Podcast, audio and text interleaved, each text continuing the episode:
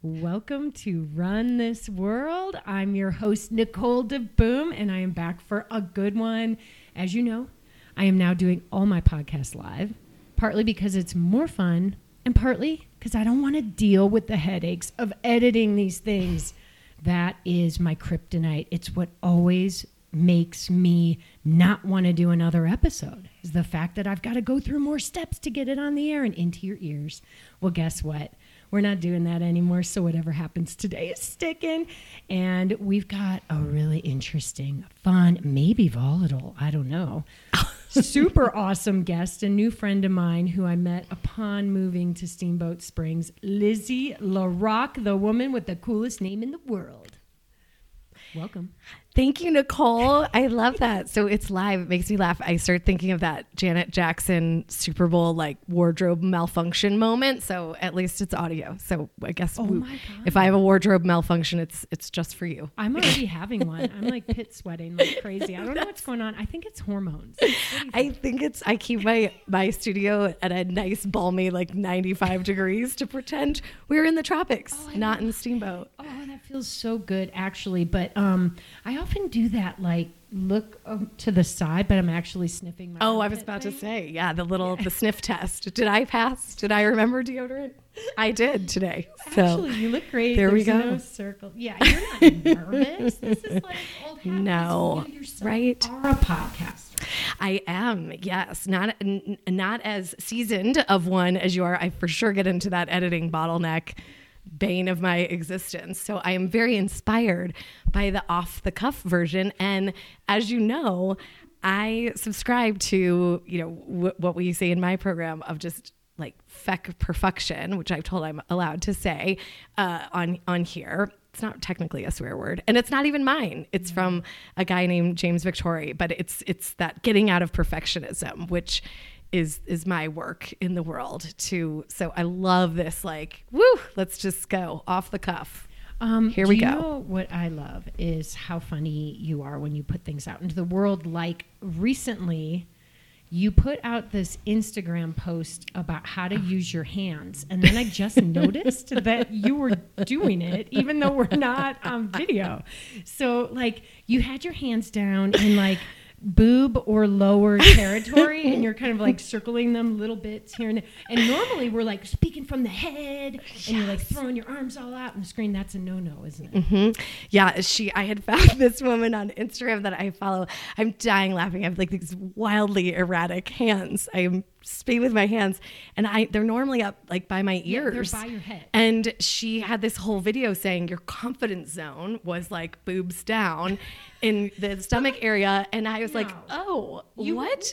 and then she said up here, if you, she was a video coach, and it's I need to unfollow because I immediately went, oh, clearly I should never do another video again as long as I live. She said, if your hands are up by your head, they're like in the erratic, distracting zone, and I said, I clearly am in this wildly erratic zone. So that's funny. I I did not even realize I had now tried to adjust myself to the to the confidence zone, Nicole. No, it's like it's ingrained. Yeah, Okay. it's All right. You're thinking about it. It's in the sub. we're giggling. It's- Yeah. We'll, we'll take some photos. We'll, we'll put some links in there. We'll show the do's and the don'ts, like the glamour, the black box. So we'll have the hand. This is what you're supposed to do. Oh my god. No, we could zap each other. Oh, right? There you go. So we're actually doing this um, podcast live, which never happens anymore because of COVID Yeah, and like Zoom. like in real life, you know, live. Yeah, like I'm sitting Watching my within hands. six feet of you because you know we're at that stage of the pandemic where it's like if you don't have symptoms, you can see each other and just deal. Yeah, right? three three vaccines in my body so far. More to come, I'm Well, sure. I put off my booster because I had the surgery. Oh. And now I could probably do it, but then Yeah. everyone I know got deathly ill. Oh, Did you? Oh no, not at all. Oh, good. It was actually quite. It was the easiest of the three. So Okay. I'll go right downstairs afterwards. yes, Leon drug. Yes, Or that- Lyon's drug, maybe.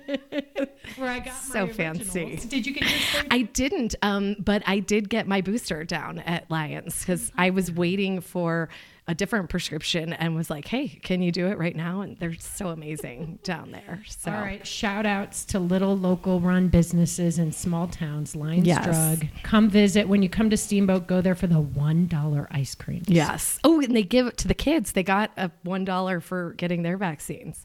The Wait. ice cream cone. They got a cone?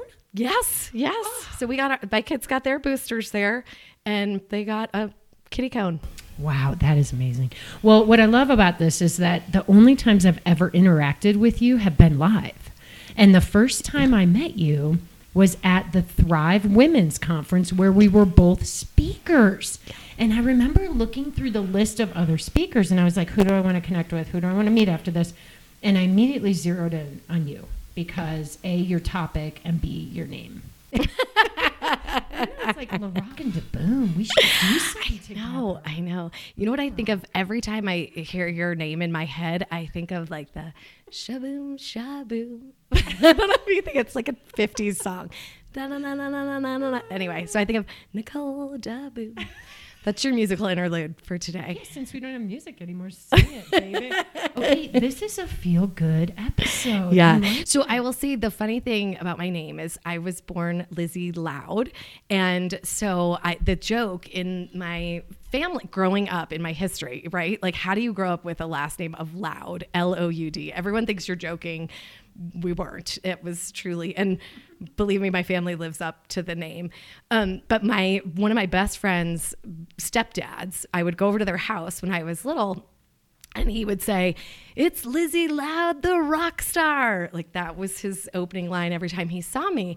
And when I when I was marrying my husband, she said to her stepdad, she said, Ronnie, you aren't going to believe this. She is marrying a guy named Matt LaRock, and she is going to be Lizzie Loud, La Rock Star.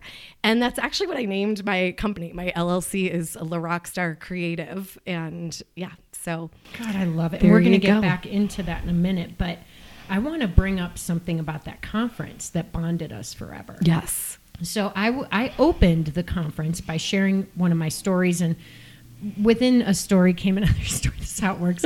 and um, I was talking about this paper I wrote in college about the female athlete and how awesome it was, and how it basically like foreshadowed the rest of my life and career to date. Is that you know this this place, this intersection of woman and athlete, and and I turn in this paper, and at the end, my my uh, professor turns it back to me with a B minus. the ultimate insult.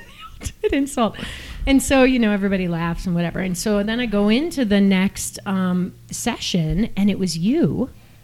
And I want you to share why we were bonded by this. Wait, you skipped the part that you said after you got the B minus grade. You said that the paper essentially became your business plan for skirt sports and that and I was like that is the most validating story I have heard for what I'm talking about in my talk. So I went in and I'm talking my talk was called you know, perfectly imperfect how to embrace your your flawsomeness.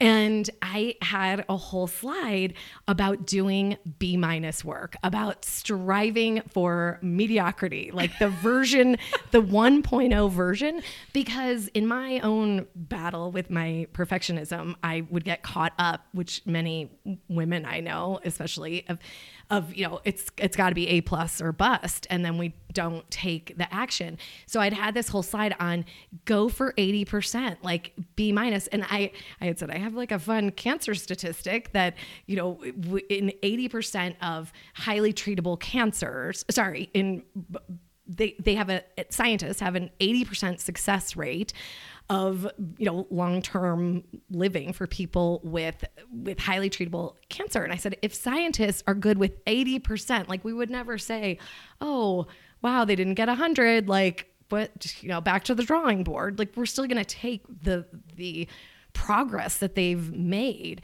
So um yeah your your story instead was much more uplifting than my cancer statistic. And i got to nicole was in the audience and i got to say i've never even met this woman but i was so inspired by the fact that her b minus paper became the business plan for a you know multi-million dollar business. Like point proven right here proven. Don't let yourself get down if you have a male professor who grades work about female athletes. Yeah. Uh huh. Gives you B minus, doesn't realize that one day. You're gonna you're gonna school him. right there. and you know, it's really interesting because I'm not sure if it's generational that we feel that it's A plus or bust. What do you think? Is that something that was ingrained when we were little kids? I, I think so. I think as I was actually just talking to a friend about this. Um, I I think that a lot of it really, I, you know, generational, culturally, genderized a bit. You know, like in school, if we if we go with the the binary, which I'm I'm all about non-binary as well, but the way I grew up of just very much like boys are supposed to jump off the monkey bars and fall down and and do all the things. Boys will be boys, and girls were you know we were highly rewarded for being very compliant and doing a good job and not ruffling feathers and being and and I know that my girls still would get that feedback in school, like oh they're just so easy to have in the classroom. And um, there's a woman who's written a wonderful book, Tara Mohr, um, called "Playing Big," and and she talks about this sort of this, the schoolgirl mentality and and of, eh, well, maybe in business, it the jumping off the monkey bars and some of those risk taking attributes that were rewarded in boys and not in girls did help propel some uh, you know different risk profiles in business. I thought that was a really interesting. So that's not mine, as I said. That's Tara Mohr's, but I, I thought it was a really interesting twist on the compliant student, the A plus student. And what is today's student? And what do you mean as far as like we have kids who are young now. They're in school age, right? Like, how old are your twins? mine are 16 now? 16. I feel like an old lady. I love it. So, are they aiming for A plus work? Definitely. they definitely are. And it's such an interesting role as a parent to be like, well, strive for B minus, right? Like how how do you explain that message in the nuanced way that it's that it's meant, right? And um, but I do I do just impart on them this my belief of it's okay to take risks. It's okay to have the the growth mindset. Like I teach that a lot in my work of that, you know, when we're only striving for perfection, we let go of there I go with my hands again. I'm so conscientious. There they are. There they are. They have a life of their own, people. Good thing we're not on video. Um, but that my my girls that this growth mindset versus fixed mindset, and this is something that I teach a lot. So with the fixed mindset, you're going for perfection or bust, you know, A plus or bust. And Carol Dweck is the researcher who's done a ton of research on this, where they can actually induce kids to not strive and not take risks because they were A plus students and they're so their identity is so wrapped up in that that they are afraid of failing at anything. And so if we can, you know, impart on them. And my girls learned, I don't know about your daughter because she's younger now, like in about 3rd grade, they were teaching growth mindset. And I thought that was brilliant because I was not taught that. You know, this concept of if you're struggling with math, you know, to say like I'm not good at math yet, you know, or I'm building the skills of math to really come at it from this this um state rather than a trait. And that's that's how i treat creativity too. Like it's we don't have to subscribe to the the talent that you were born with it and it's fixed and it stays and it never grows. Instead of saying the growth mindset is i'm always learning i'm always expanding i'm leaving my comfort zone i'm getting better every day. And so i think that kids are getting that more in a younger age. And yet culturally we're still very much subscribing to yeah, but get the A plus over here. Uh, is it just because it feels like it's so important that if you don't get an A plus in third grade, you're not going to get into the college you want? Yeah, that drove me crazy. I never subscribed to, to that one. Like, we need recess, we need fun, we need play. And these are all, all things that I teach in my class later on when, as an adult, uh, uh, as an adult, we sort of look at our lives like, oh, we just need to strive and work hard and hustle, hustle, hustle. So yeah, I think that there there can be. I mean, Steamboat's a different. I I think so many of us move for the lifestyle and quality of life that maybe we don't have that quite as severely at that age, but it, it exists. And I definitely hear it from friends all over that, yeah, performance at an early age, there's this panic of that that's going to translate into later life success. You know, I, I'm going to pause us because this is a big topic. And I always, there comes a point when we have to backtrack and learn about how the heck you got here with mm. your insights because we're hitting on creativity, we're hitting on basically what you do for a living, the life feast, you know, and um and we're I want to get there, but I want to take a, a trip down memory lane first and and uh, dig into the who you really are and, and how how you evolved to this point. Well, I feel like you just you just put me on the Freudian couch, right? Like this is this is Nicole. I said she was going to get all Barbara Walters on me. Like we're here we go. Let me know? get the Kleenex. So what happened to you in third grade, Lizzie, when you didn't have the growth mindset?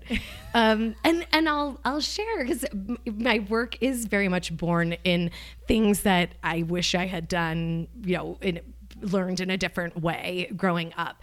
And so I would say so my my work that I do now is based in positive psychology, creativity, and photography. But photography was uh, almost a second choice for me, like a consolation prize. As a kid, I was a performer and I wanted to be Annie on Broadway. That's my deep, dirty secret that I truly would stand in the living room and sing Broadway, Sun Will Come Out Tomorrow. And that's what I wanted. This is before American Idol or there was any sort of Googling of how to do this on your own. That did not exist. And I did not live in Hollywood or New York City. So, um, this, you know, I sort of squashed those dreams. And and and it's interesting to think like when I didn't get picked for the musical lead or things that I wanted, I told myself, "Oh, you must not be good enough." Not, "Oh, you could work harder at that or take lessons or try or get feedback from the teacher on how to do better." Instead, I just took it to mean, "Yep, I I wasn't good enough, always knew it, and I'll take a different path." So when I was about a sophomore in high school, I went to a really creative high school outside of Detroit, Michigan called Cranbrook, this amazing, amazing school. And it heavily, um, in, heavily influenced me and my drive of, of creativity these days.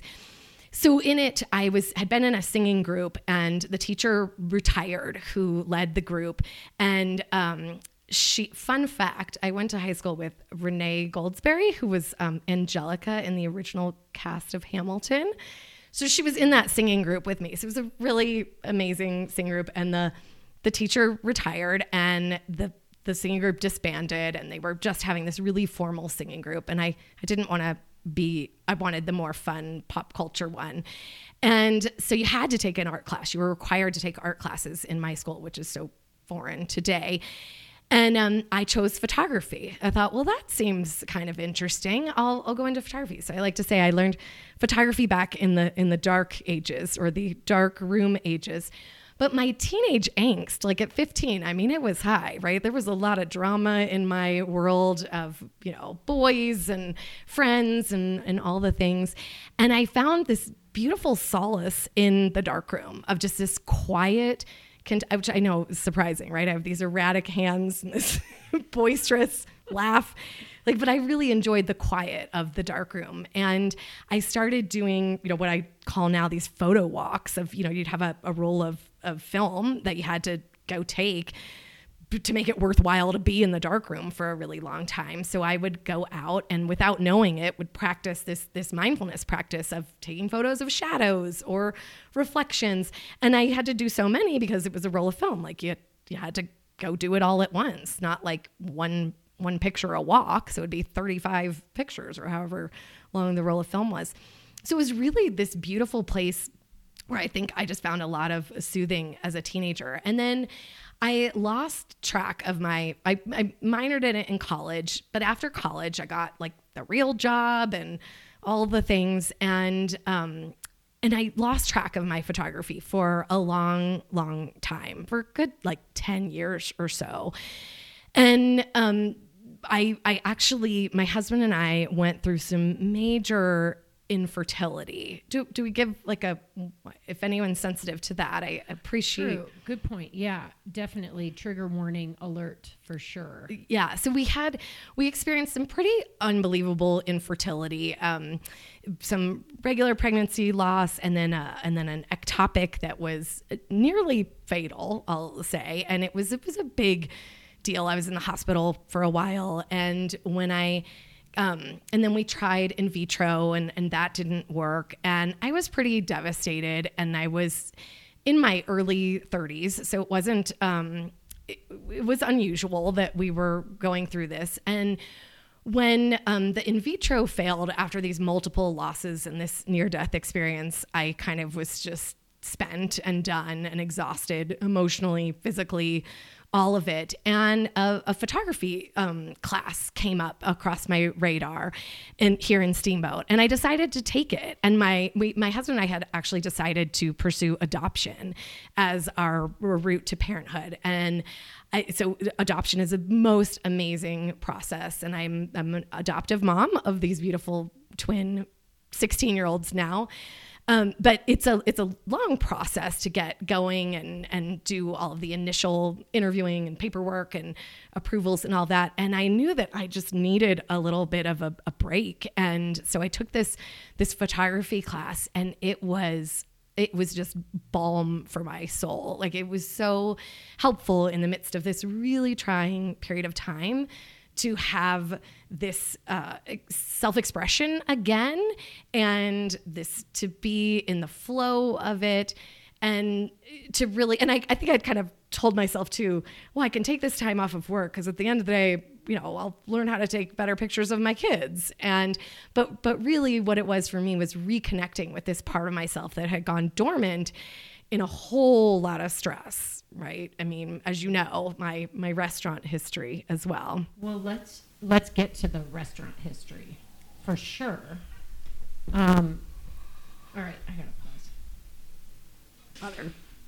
All right, so we're back, and now we're sitting really close together because um, you know, in a live podcast, when the one microphone stops working to share in the times of COVID, it's weird, but fun, so fun. Hi, Lizzie. You're like four. So fun. I'm worried that my erratic hands are going to knock you out. We're like five inches apart. We could be kissing, and we shouldn't. That would be really bad. Not only because of COVID, but you know, we're in relationships and all that good stuff. But anyway, I thought this would be a great opportunity to run my first ad of the show. Yeah many of you know, I recently launched a new business. It is called Aesop, but some people call it ASOP, right, Lizzie? Accidentally, yes. Oh, she's in the ad now too. Um, Aesop is a place where people can record, preserve, and share the stories of their lives.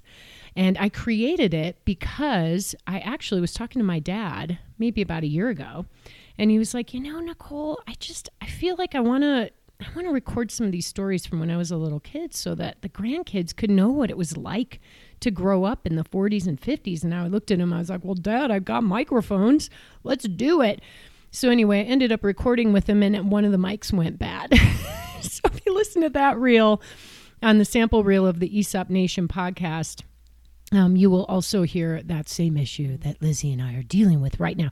But it never happens when I do these Zoom episodes with all these lovely people who realize what a cool service this is and how wonderful it truly is to record their own memories and then be able to share them with the people they love at any time. I create private, password protected pages unless you want your story to get out there with the public. Um, then I will put you on my public Aesop Nation podcast. People are using Aesop for things that I never expected. Um, a couple people so far have booked it for business use, and I absolutely love that. I created a business package for that purpose. Think about it. You're going along, you're you're competing against all the other realtors in your town. People these days, they're interviewing re- realtors. They want to know what are these people really like, not how many, you know, homes they sold last month. Well, they want to know that too. But they want to know are they going to have my family's best needs in mind? And so I um I suggest that you go ahead and book your own private interview so that people can get a little better glimpse into who you really are because those connections make all the difference when you're making those big decisions in your life. Lizzie, do you notice I'm using my hand a lot, but I'm doing some weird like motion with it? She is, yeah, yeah. I love that. Yeah, it's cool. So anyway, go to aesopnation.com, A E S O P nation.com. If there is a product you want that I don't offer, let me know. Email me, Nicole at aesopnation.com. All right, back to the show. Oh wait, I'm the interviewer. I backed away. Um, so Wait, no, I'll just say that I think that what you're doing is so amazing. As you know, I'm a huge fan of, of what you're doing and how these stories passed on are really incredible. I'm a story collector. I love stories. And, and I think, as I shared with you, my grandfather did some recorded m- memoirs of his stories before he passed away. And it was such a lovely thing to have for our family. So. Well, and it really is. And one of the big hangups for people is they may know how to record, but they really don't know how to share. And it's not easy. You might record a file and then you send it to people and they're like, what do I do with this file? Or, you know, so I help people make that a lot easier. So thank you for uh, being my live testimonial. but back to the show here. Let's talk. Can I talk a little bit more about your photography for a second? Absolutely. Um, one of the things that I remember about being a kid in photography is both Polaroids and throwaway cameras. Mm. Yeah, like disposable ones, you mean? Yeah. yeah, like there's something to taking a photo and then having it show up in your hand, and then you can get rid of it if you want to. right. Yeah, which is so interesting that, you know, people can still be sort of paralyzed even with the digital photography and you think well you can trash it pretty easily. Although with my with my getting out of perfectionism my flawsomeness i'm always like well, well don't don't throw everything away right away. Um, don't judge. Be so quick to to judge. But yeah, there was something so beautiful about the old photography that didn't. You know, I love digital photography and with the instant gratification, but there was also something so lovely about that period of time that you had to wait, or, or going to like one hour photo and, and one hour like that was right. I remember being really little and you had to wait days or weeks, and then you know, in high school, maybe uh, you only had to wait an hour, and and how exciting that was to get those. Well, and what an experience as a younger young adult having that dark room kind of nostalgia. It's like you were learning a flow state at a really young age. And I think where we're heading with your life story is that at some point you lost the flow state. Like you fell in love, you met the guy, you got the name, you know, you, but then you started running into some hurdles. And fertility is a tough one, especially when you're young. And it can really, you know, bring out a lot of negative self worth feelings. And so, you know, I, I just, I, I see how when you saw that photography class come up, how it, it really, it reawakened something within you. Yeah, and I think uh, you know just just like with the stories that we tell in either visually or in an audio capacity that you know photography serves that same purpose. It, it's this the way that I teach it is you know you it's this way to savor the past there's that nostalgia of the past with it but then there's also this very present moment way of as you as you alluded to or overtly stated the, the flow state of being in this flow state, which is this optimal state of well being. And for sure, I, I, lost that for a long time in a life of a whole lot of drama and and chaos you know that had nothing on my my teenage version of that the adult version. So we owned my husband and I owned a restaurant for 14 years. And if you've heard the stories of you know that's a tough business to be in I mean it's wild understatement it is an extremely difficult business to be in. And in the midst of our infertility, and um, I guess what I didn't share was that when we were still struggling to to get pregnant and then sustain a pregnancy and then decided to go the route for adoption, what we thought would be a, a, very lengthy process actually took about three months or so. And twins usually come early as did ours. So in we were we had been struggling with this fertility issue for 3 years and then became parents to twins in 4 weeks from the time that we were picked. So it was it was amazing and incredible and shocking. And we didn't have a whole lot of time to prepare. We owned a 300 seat restaurant. So it was it was a bit busy and all of a sudden we are not just bringing home one beautiful baby but we're bringing home two. So as overwhelming as that might sound i can say yes it was it was very overwhelming and uh, in in the best ways and in the most stressful ways as well. If my children listen to this as my memoir someday, I just want them to know, you know, they were we were so excited to have them come home and and it was a lot in a short period of time. So I didn't have any preparation for filling my role within the restaurant and I worked very full time in there and neither did my husband. So we were kind of thrown into this and both coped with it in in different ways. And um, he ended up having some orthopedic issues over the years, like a lot of back surgeries and ankle surgeries and things that Nicole is familiar with from a recent surgery. And um, and in that, you know, he definitely uh, struggled with self-medicating in ways that maybe weren't as as helpful or conducive to to his own well-being or our well-being. And and he's now i can say now he's like over i don't know 14 years sober and he is an addiction counselor and therapist for substance abuse. But our story was definitely mired in a whole lot of substance abuse alcoholism in extended families and in our own world. And and i came at it from the the i guess the perspective you could say of being the, the codependent the person who was enabling and managing and taking care of everything.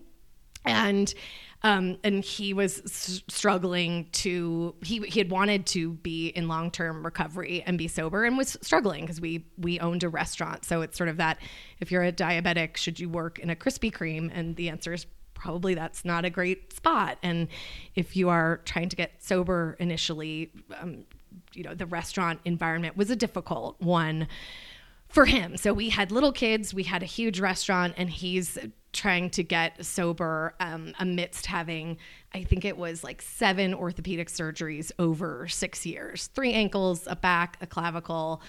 Um, yeah, so there were more, just a couple couple backs in there, and um, so I actually my my very first therapist that I went to when he was struggling with relapse, uh, she actually introduced me to this concept of being codependent. And I also attended Al-Anon for a lot of years. And everyone was telling me like basically you need to get a life. You need to get a life where you are no longer trying to manage somebody else's life. Give him the experience of doing this on his own and, and stop over functioning and um, I took that to heart like great all right full permission to like get a life? That sounds amazing. So i immediately like jumped in a creative writing group. I then, um, the same photography teacher that I had taken the very intense class with a couple years before, she then was doing something on a you know weekly basis in her home in the evenings where I where I could leave to go take off for a couple hours and really um, honor this creative side of myself and and it was I think you know, in society, so many of us are like, oh, I'm a mom, I'm working, I'm a wife, I've got to take care of everything and everyone. But when you're smacked, like when it's a, you're really brought to your knees with um, this, the, the level of, of crises and, and chaos that I had been, it was a, it was an overnight wake up call of, okay, what can you do that is going to teach you how to honor your own life and get out of his, basically. Was there ever a time during all of this chaos? Because I, I feel like you were in a tornado or something, mm-hmm. like, or like multiple natural disasters at once. I mean, did you hit a moment where you were just like, I'm not, I can't go on in this life? Like, not, you know, I am running a, a a series called Touched by Suicide, and I'm not referring to being suicidal, although maybe you did have those thoughts, but I'm just referring to like this is not sustainable. This is not who I want to be. I am not who I am in my core, but I don't know who that is. Like, did you hit that point?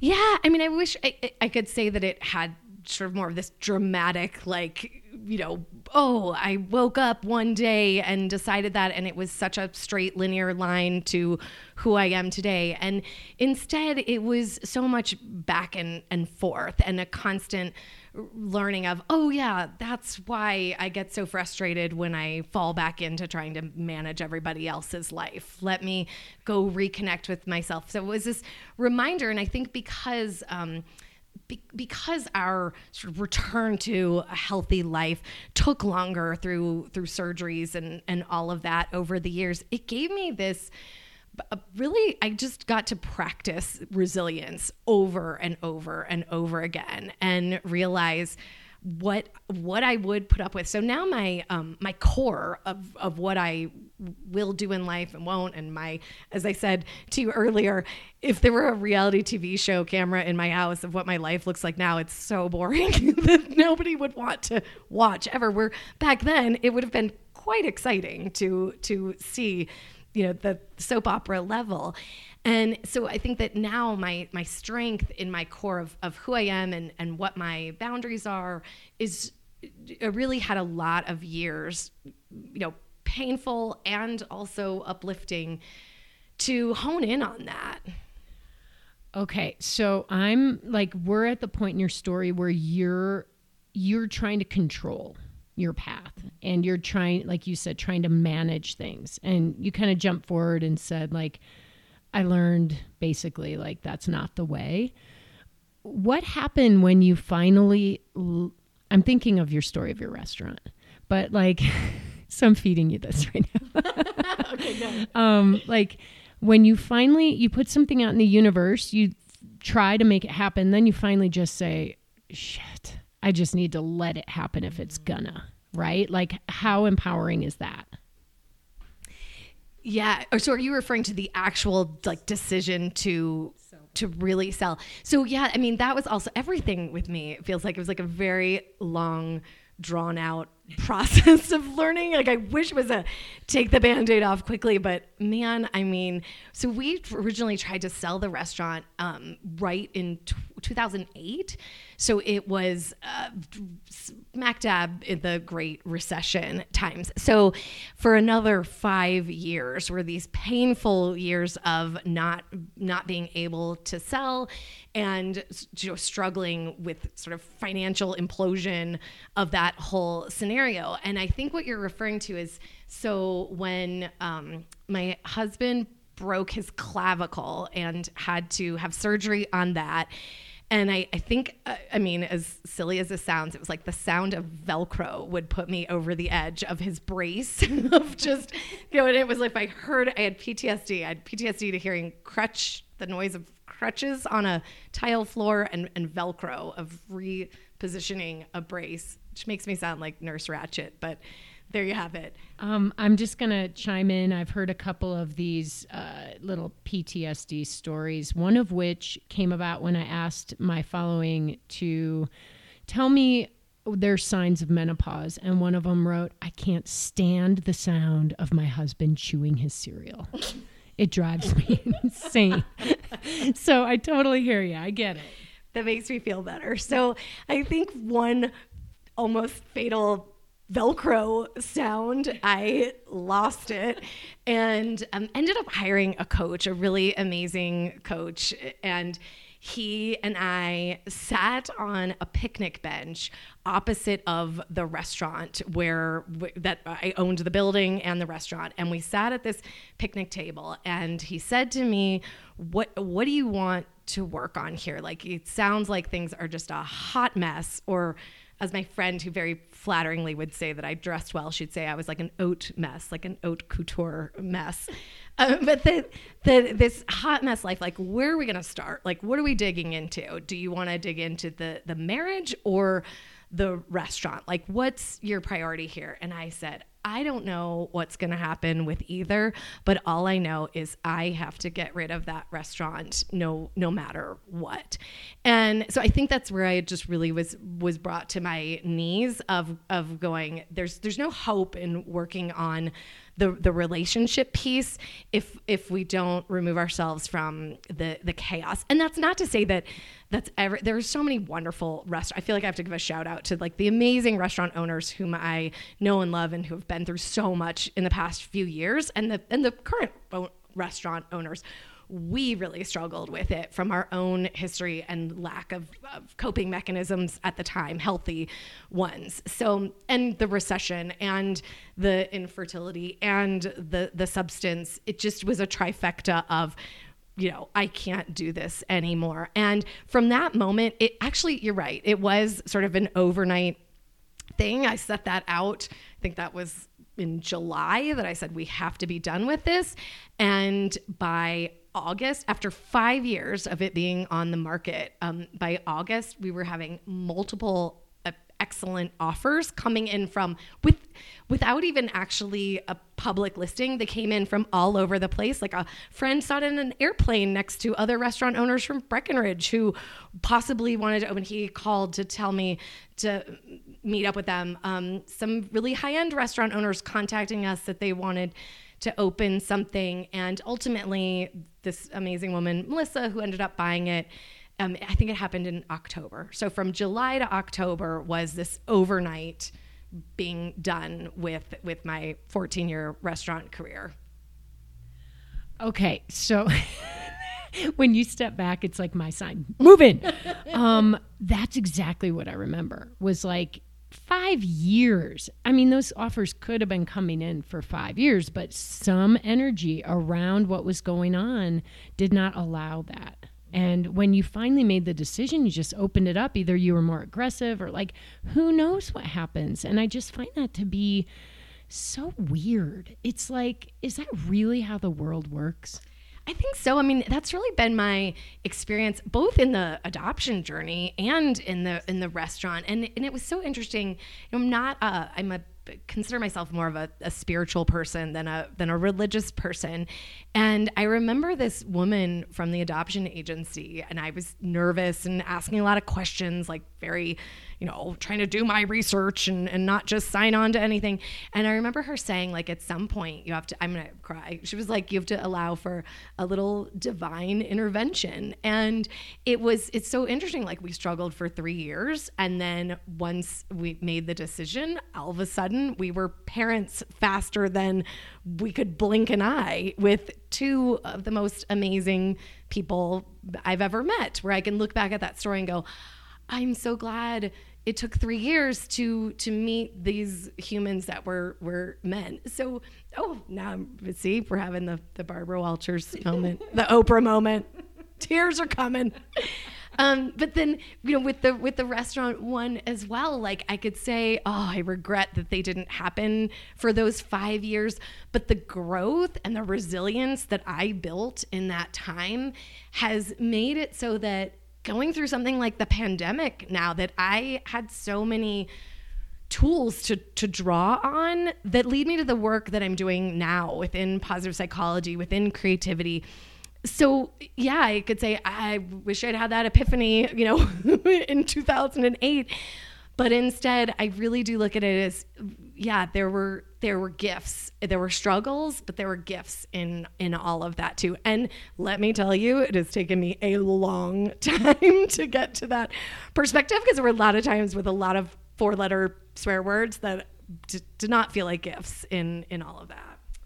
Yeah, you know, I I think a lot of people can relate. I mean, we go through times of turmoil in our lives, but it's not sustainable. You can't stay there forever. Something has to give at some point and most of us reach a breaking point and maybe they some people reach it because they have addictions and it's forced on them and some people like you are just like i something needs to give you know but what it really comes down to also is we're evolving creatures and what we think our purpose is in our life is great sometimes for a while but then it changes and it's funny, you know, you're in this world of helping people find their purpose or get closer to their core, or, you know, all these different kind of self helpy genres. But um, I literally the other day I was like, I Googled, how do I find my purpose? so an article came up and it was like seven questions that'll help you find your purpose. And one of them was, what kind of shit sandwich do you like most?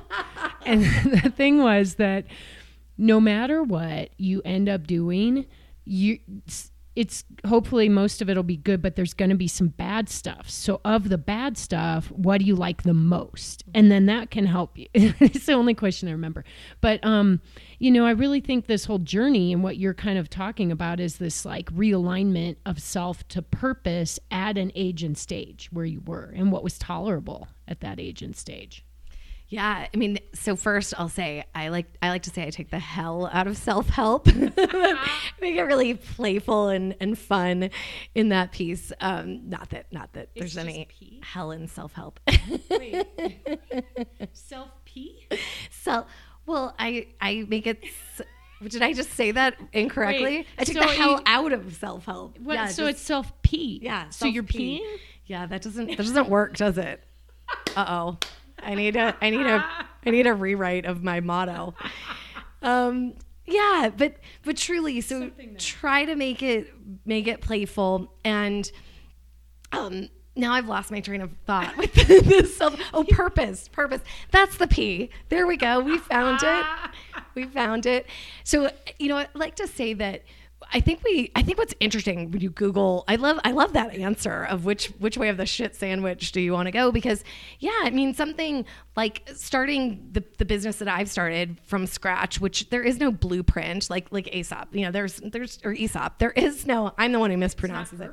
but it's that there's no blueprint of how to do this and that that really you you have to love it in a way that keeps you going through everything. And that's where like i said i learned that resilience piece of good lord on my worst days in my current business it's nowhere near what the what the restaurant piece is. So i can draw on those strengths to to get through the next level. The purpose piece I, I taught a class in my Life Feast community back in september on this japanese concept of ikigai. Have you did we talk about this? Have you heard about it? so ikigai is this it's it's purpose as well but it's the Eastern version rather than the Western, and it's really about there's there's sort of that that big P purpose, but there's also the little P of what are these everyday moments that you know get you up and out of the bed in the morning? Like, is your these these moments of ikigai aren't just about. I think that's we have this um, what we would say like purpose fatigue where if i'm searching for my purpose what is my purpose? You start to put yourself in a stress state. And and what i teach in creativity is when you're in a stress state you are not creative. You're actually we say our negative emotions narrow and focus us which is a good thing if you're like running from the tiger or you're running to catch the plane that's late and you've got to get to the gate. Like you are hyper focused on getting to that gate on time. And at that moment, no one's saying like, "Hey, what's your purpose? What's the book you're gonna write? What's your autobiography?" Right? You're you're not. You're so we talk about it as once you get up in the plane, right, and you're relaxed, like you made it, whew, you can take that 20,000 foot view of the bigger picture and your dashboard widens. This is where creativity comes in. I call this, or I don't call this, this is from the researchers, but this broaden and built state where if you layer joy and hope and uh, gratitude and other positive emotions uh, on top that your your dashboard your you know windshield widens and you're able to come up with creative ideas. So it's interesting when people go into that purpose search of, of putting themselves in the least likely state of actually being able to connect with that purpose rather than the, the ikigai version which is to understand that like your relationships are part of your ikigai. Your um, love of yourself your love of others your love of your morning coffee your love of all these beautiful meaningful moments that make up your entire life rather than our more you know western version which might be like what is your purpose? You know what is your legacy going to be? What's the impact that you have And I find that to be such a relief of just, oh, wow, I could just appreciate this whole beauty and meaningful life in this different version of purpose. I love what you've built around this whole philosophy. I love the name of your business, Life Feast. There's something about the word feast. It's a very positive word and it's a very it's like it reminds me of food of course which we just devoured a Hence chocolate the restaurant. And the restaurant oh my god.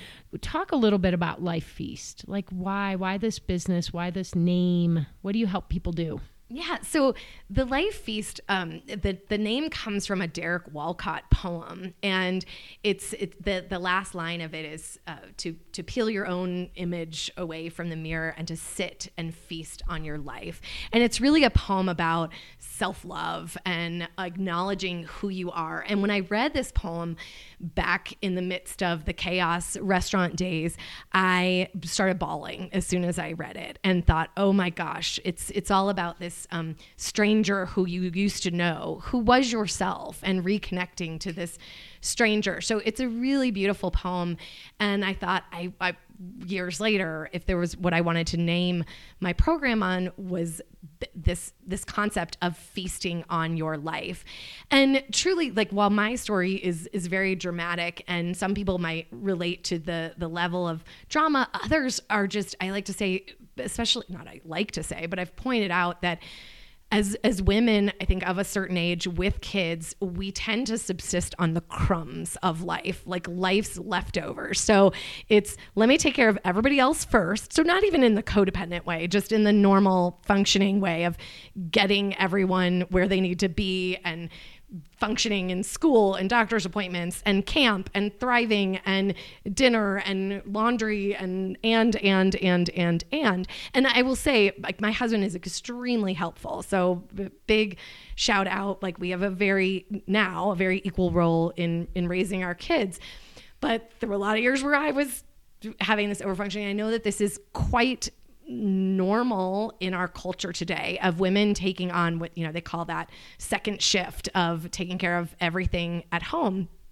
And not in all cases but in, in a lot of them and so it's this subsisting on crumbs piece that i really wanted to speak to with women to say you know we we i mean for all the food metaphors here because i also love food uh, that you know our needs can go on like front burner, right? Instead of just the back burner all the time. How do we put ourselves as a priority?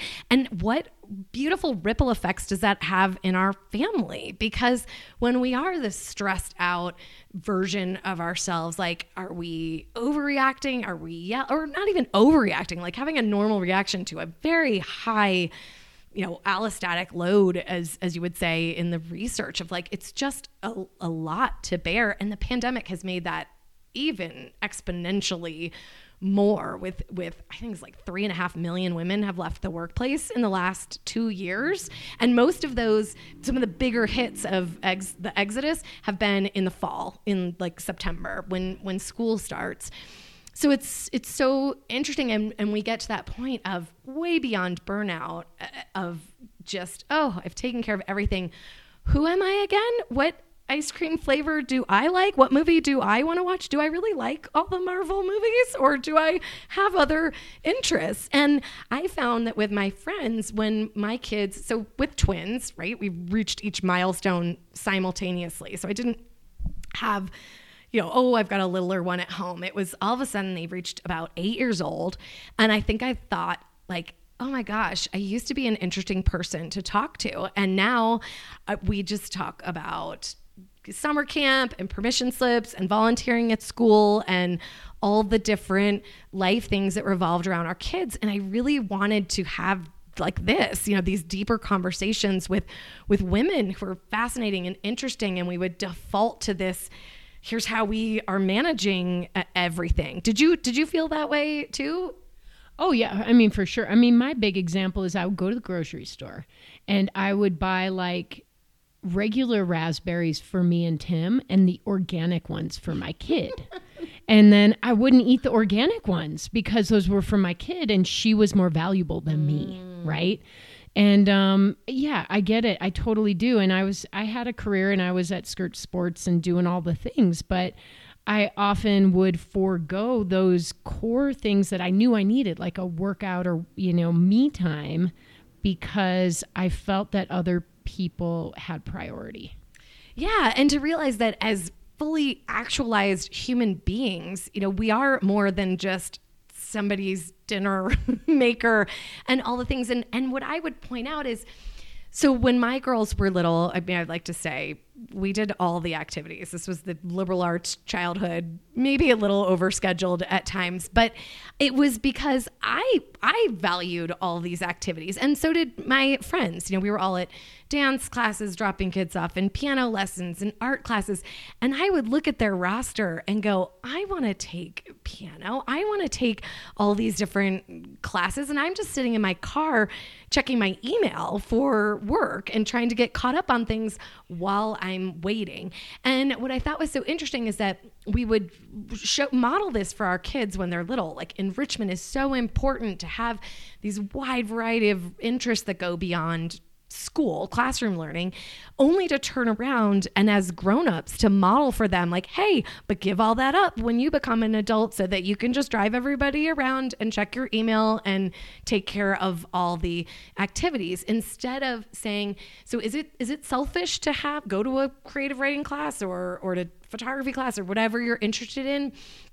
Or is it saying, when I'm happy and I'm fulfilling either my little p, my big P, whatever P it is w- within that spectrum of just this lit up version of myself, does that make my family life a lot more fun and and interesting and engaging? And am i is, is that what i want to model for my kids rather than like stressed out version of me Okay, this is funny because I have this question actually written down. I didn't know if we were going to go here, and it's the perfect time. And so, what I wrote down was, What do you want your girls to remember about you and to know about you? And let's just add when they're 40. Mm. Yeah, I love that. So as they're watching me build this business, I, I remember I'll say years ago when I first started teaching um, the my original version of the life feast which was much different than what it is now. I remember one of them was probably like eight eight or nine years old and she wrote me a note and it said um, dear mommy i hope you have a great day today even if nobody shows up for your class or something like that And it was so sweet. It was like i love you even if nobody else shows up. And i saved that note. It was the most just i thought oh I, I am showing them what it's like to show up for yourself and to hold your dreams in high regard and to also not do it in an A plus way and to pick yourself back up. I had had, you know, I think a class that now I have lots of people in my classes, but back then it was early and and so I thought that that was just such a sweet lesson that she had taken on. And they ask me about it all the time. Like, how is your business going? And I love, you know, they have very entrepreneurial spirits. I love sharing with them wh- what I'm doing and to honor this whole human that that I am. So as 40-year-olds, I would want them to reflect back on this and say, I watched my mom do what she absolutely loved and lit her up in the world and make it this wild success as we saw in the early days, like it wasn't easy. It wasn't that glossy Instagram version where it all looks perfect all the time. They they see it all. And this is what I teach in the Life Feast is really this permission to be human, permission to be a fully flawsome, amazing person who's who's trying what she wants and making a go of it because that's the perseverance piece. And yeah. No, I love this. You know, it's it's making me want want to hear like a summary piece of it. Like I'm going, huh? If so I'm going to throw this out there if you had to pick one word to summarize 2022, a year that does not yet exist, only a few weeks, what is that word? Oh dear. I am I'm a long-winded person, Nicole. If you, it's like picking a favorite child. I gotta pick. The, I feel like the word of the year exercises they, they stress me out a little bit. Um, but I, I, I love this. I would say, um, like this is the year. Oh wow, what what would it be? That maybe it's so maybe it's just a word that is resonating with you right now. Hmm. Yeah, I mean, I I feel like with where where we've been the last 2 years is, you know, there've been a many ups and downs and false starts, I think. And settling into this okay, if this is how how it is with with where we are within the the pandemic, um, I want to live this joyful, fulfilled life, and that's what what drove me to this this teaching these concepts in the first place. And to say I I don't want to go down those rabbit holes of of doubt or anything that that really gets in my way of this fully embodied version. I guess maybe it's the ikigai word. That's that that's really it of this uh, encompassing everything that's meaningful to me the the bigger purpose of reaching more women with the work that I'm doing as well as the smaller purpose of fully appreciating all these meaningful moments in in the everyday. And that's that's what I teach with photography and with positive psychology. Like I like to say that I teach people how to infuse their lives with curiosity, awe, mindfulness, adventure and play through the lens of creativity and and I teach that with photography because I think of photography as like a gateway drug to any creative endeavor. So if if photography is your jam like it is mine, you know, you'll learn everything about how to take pictures that that light you up, that that you love, not the ones that impress everybody else. In this mindful practice that I teach as well as, you know, the pictures of the people that you love. Like a, we do a lot with shadows and reflections and mindfulness but also with with these messy moments of being a human that that we still want to capture and not say oh everyone looks like they need to be on the cover of a Cat, Eddie Bauer catalog or, or a Christmas card. So I really I want to fully embody that that ikigai word in 2022, knowing that um, we've we've been through a lot the past two years, and to use all those those strengths that I've built from more difficult times to em- embody that that more than maybe other times in the pandemic. Okay, that was awesome and hilarious. Because I didn't know like a word exercise, like the word of the year existed.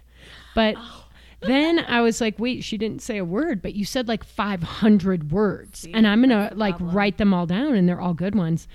Um, you know, I just want to make sure people know where to find you because you are amazing. You have such good energy. And why would people come looking for you and where do they go? Well, thank you. See, that's that's why I joked that if you make me pick one word, I will give you 500 million words to pick from.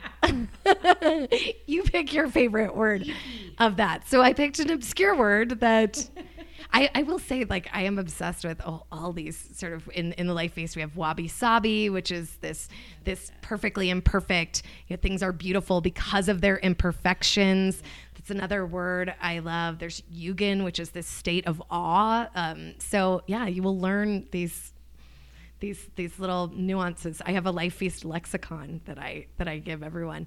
So you can people can find me at thelifefeast.com and they would come looking for me because you know maybe you're feeling that same way that that you've subsisted on the crumbs and you're ready to feast on your life. You're ready to learn these positive psychology tools and these creativity tools. You know, I teach creativity because we really can create whatever whatever we want in in life. And so if I remind you of that in these simple photography practices with your iPhone, right? Like that's the thing. There's no special equipment required, no experience required. I am teaching you with the the best, as we say in photography, like the best camera is the one you have with you, and you have a really damn good camera with you, FYI, these days. And it doesn't have to be iPhone; it could be smartphone as well. But that you know, you can take these moments. Um, you know, I I would start the practice of waiting at, at a dance class, and instead of checking that email, I would say, I you know, can I go for a 15 minute photo walk and and you know really indulge in my own creativity in this moment get into that flow state you know fun fact i'll just share that during the initial quarantine um, around the world back in, in March of 2020. They did a lot of research studies, and people who were able to get into the flow state with creative endeavors fared exponentially better than everybody else during that time. So I think we we poo-poo creativity from you know a, a younger like once you've gotten into maybe middle school, it's not encouraged as as anymore. And that we need to recognize like it's a stress reduction tool. It's a self-care tool. It is a self-exploration uh, tool. It and it's this way to build confidence that you can create what you want in life. So people can find me at thelifefeast.com if you are interested in these concepts of curiosity, awe, mindfulness, play, uh, ikigai, my new theme.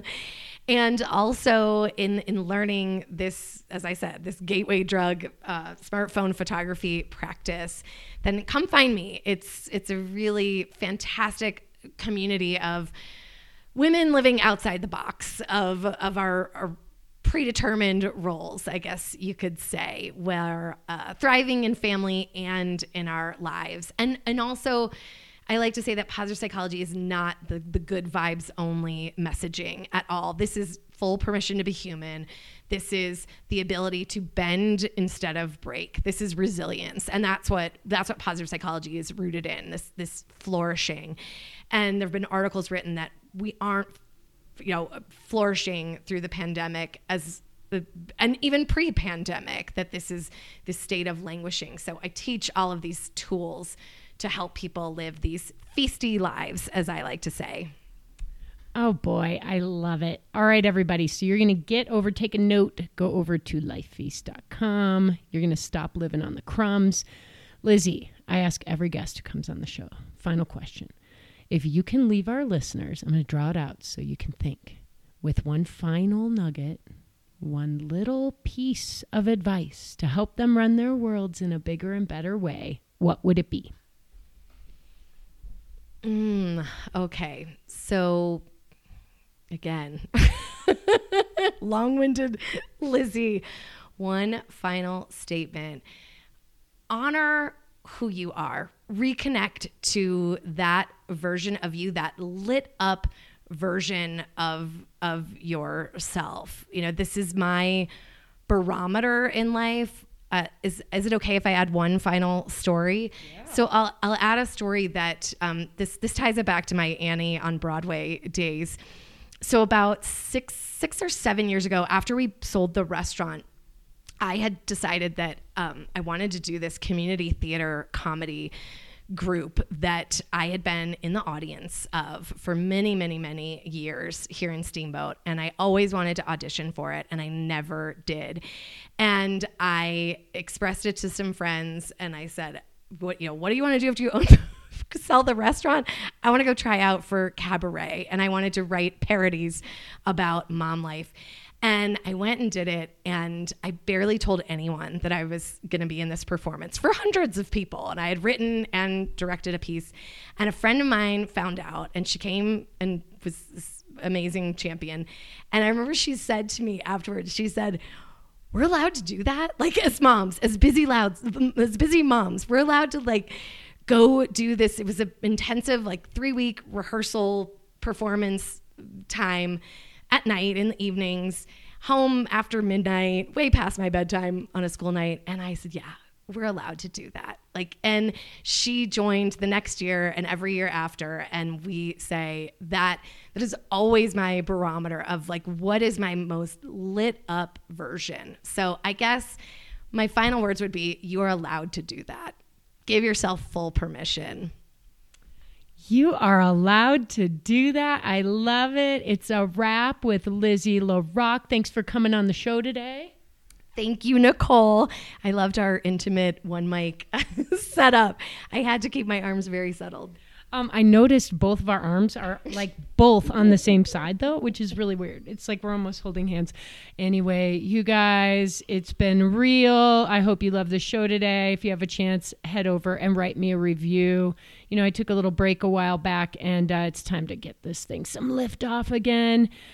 All right, everyone, you know what time it is. It's time to get out there and run this world. Have a great workout, and I will see you next time.